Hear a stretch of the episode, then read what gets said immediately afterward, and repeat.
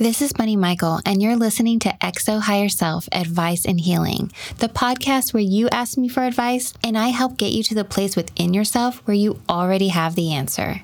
The truth is, we all have a deep wisdom inside of us that's not easy to access in a world of trauma, chaos, and biased conditioning. Connecting with your higher self is the process of peeling back those layers to recognize you've always been enough and you deserve so much more than you realize. Welcome. I'm so glad you're here.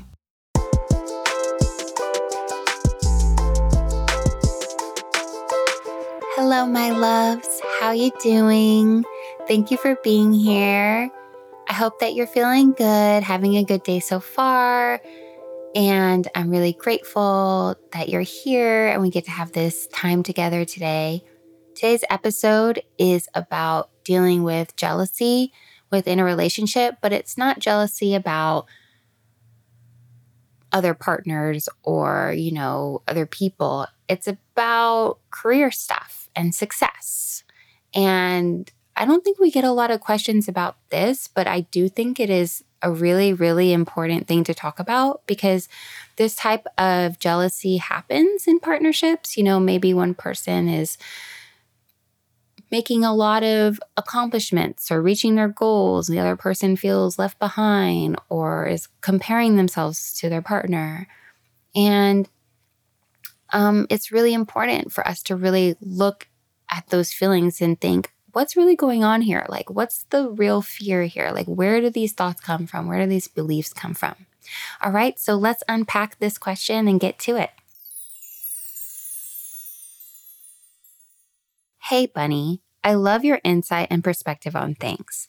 There is one thing I've been struggling with a lot, which is watching my partner's career flourish while I'm still working towards mine.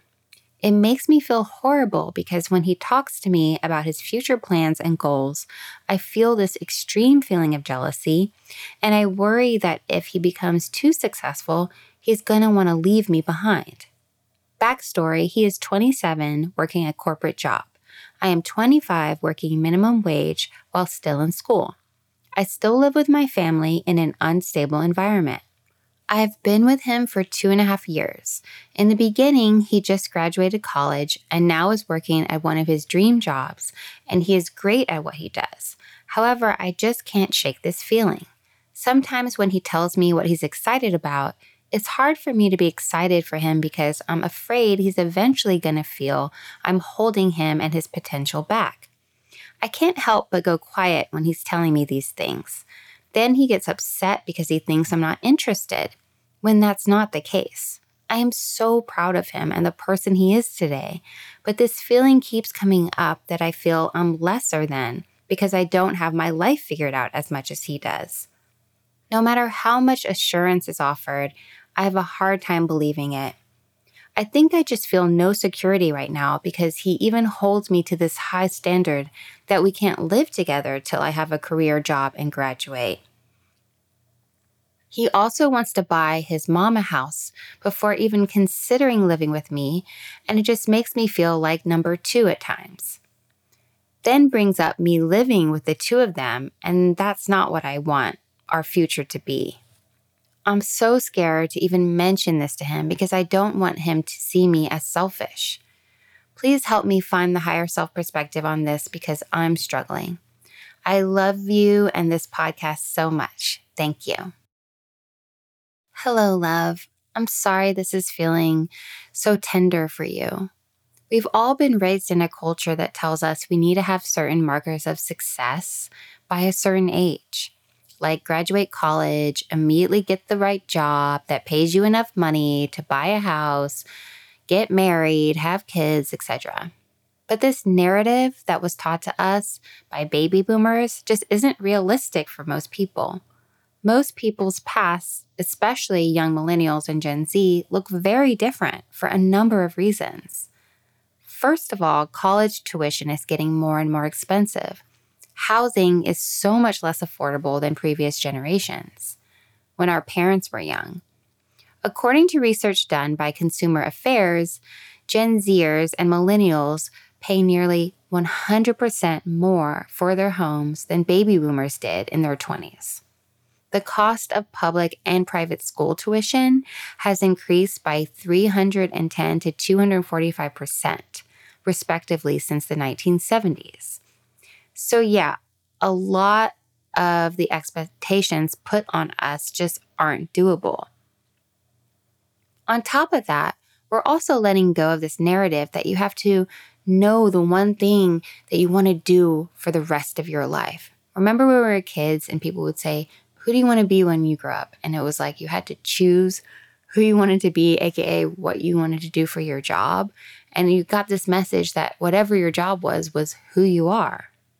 We are awakening to the fact that we can change, we evolve.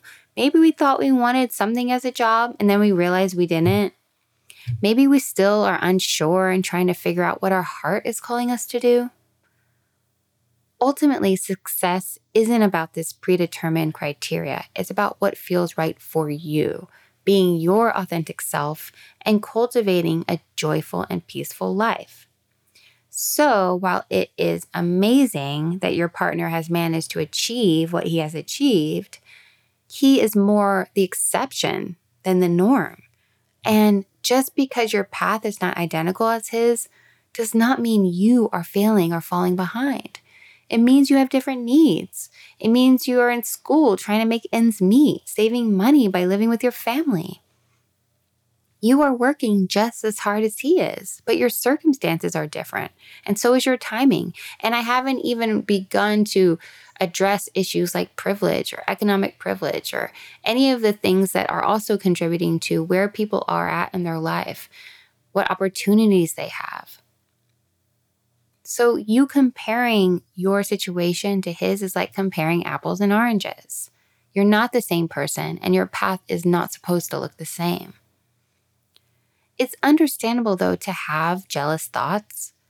But just because we have jealous thoughts doesn't mean that they represent how we really feel.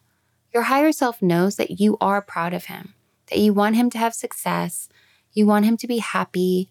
That is how you really feel.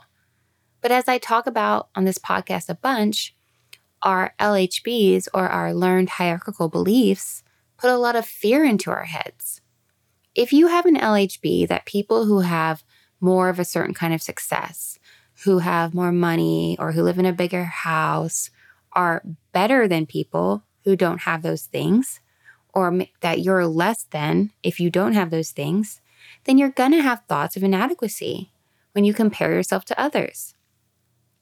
I mean, in many ways, you were trained to have those thoughts. Being jealous is understandable. But it's really important to know that when those thoughts come up, it's not your higher self talking, it's your conditioning. And the best way to disempower that isn't to find some miracle cure that totally gets rid of those thoughts. It's to stop identifying with those thoughts, stop thinking those thoughts are who you are, to acknowledge hey, this is my fear and my LHBs talking. It's not my true self. And I don't have to go down that road today. Please don't shame yourself for having those feelings. Shame only empowers them because shame says, this is who you are and you are wrong. Love says, this is a challenge that comes with living in an unhealed world, but you can manage it with compassion, patience, and encouragement. Now, when it comes to your partnership, I think having an honest discussion with your partner about what you have been struggling with, what you're working through letting go of, can bring some understanding as to why you have come off as less supportive than you actually feel. Being honest and being like, when you talk about your success, it has triggered my own fears of inadequacy in the past, and that's something I'm working on healing. I'm sorry if I seem unsupportive to you. I'm really so proud of you and you inspire me so much. I'm proud to be your partner. I also think that being honest about how him needing you you to have the same accomplishments as him in order to move in with you also exacerbates that fear within you. It exacerbates that feeling of inadequacy or maybe even a feeling of being judged by him. I don't know anything about your partner's past, But I wouldn't be surprised if a certain type of security and stability that he sees defined by, you know, owning a house or having a certain kind of job is especially important to him because of some type of instability he might have experienced in his past or some kind of um, notion that what was taught to him that this is what it means to be secure. This this is the path he needs to take. I know you mentioned that he wanted to buy a buy a house for his mom. So he obviously sees himself as responsible for more than just himself. And he obviously feels the pressure of that responsibility. Having honest discussions about the details and the mutual understanding of your relationship, your shared goals, and where your wounds and fears and sensitivities show up are actually the ways we build intimacy and trust in a relationship. Love is honest and love is vulnerable. Love takes responsibility while also holding other people accountable. And I promise if the two of you stay together for a while, there will be a time when he might struggle with feeling less accomplished than you, because life is a roller coaster after all. Our goals are often more influenced by our past than we realize. Our desires to be seen and accepted. Understanding that about ourselves and each other can create a bridge where our goals can meet and where we can build a future together. I promise you that these feelings, these struggles, um, these misunderstandings are part of being in an intimate relationship. They're part of building a future together. And the more honest you can be about your insecurities, what you're working on, while at the same time taking accountability for it, provides a space where both of you can do that work individually and do that work together. You deserve a relationship and a partnership where you feel accepted and seen for who you are, where you don't need to be different to meet some kind of criteria. And I'm not saying that your partner thinks this, but I think that your LHBs are making you feel this way. So, being honest about that struggle, leaning on your partner in that way, and also providing a space for him to share what his fears are, what his insecurities are, what his hopes are for the future as well, that's where you two can come together and build and collaborate on this beautiful relationship that you have. All right, babe, I am wishing you and your partner all the best. Take care.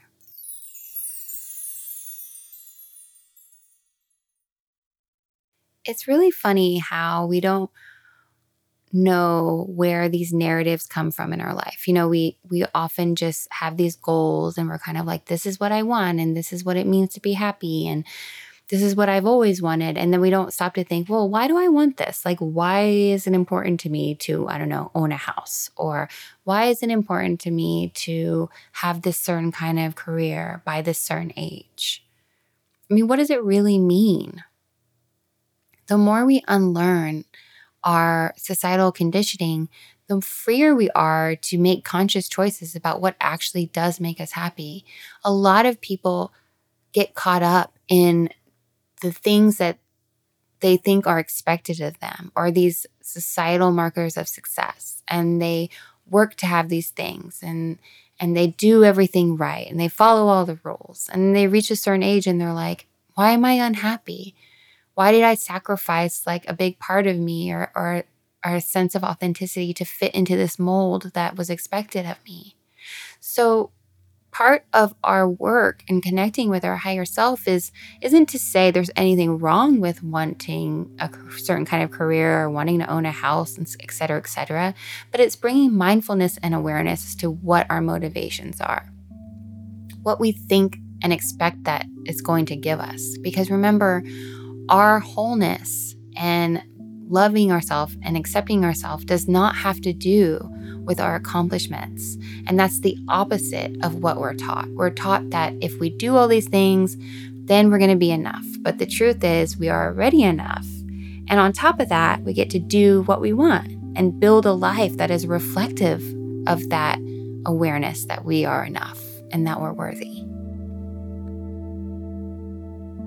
So, yeah, I mean, it's easier said than done, but it's really important that we keep reminding ourselves of that. And then we build a life that really feels authentic and happy. All right, babes.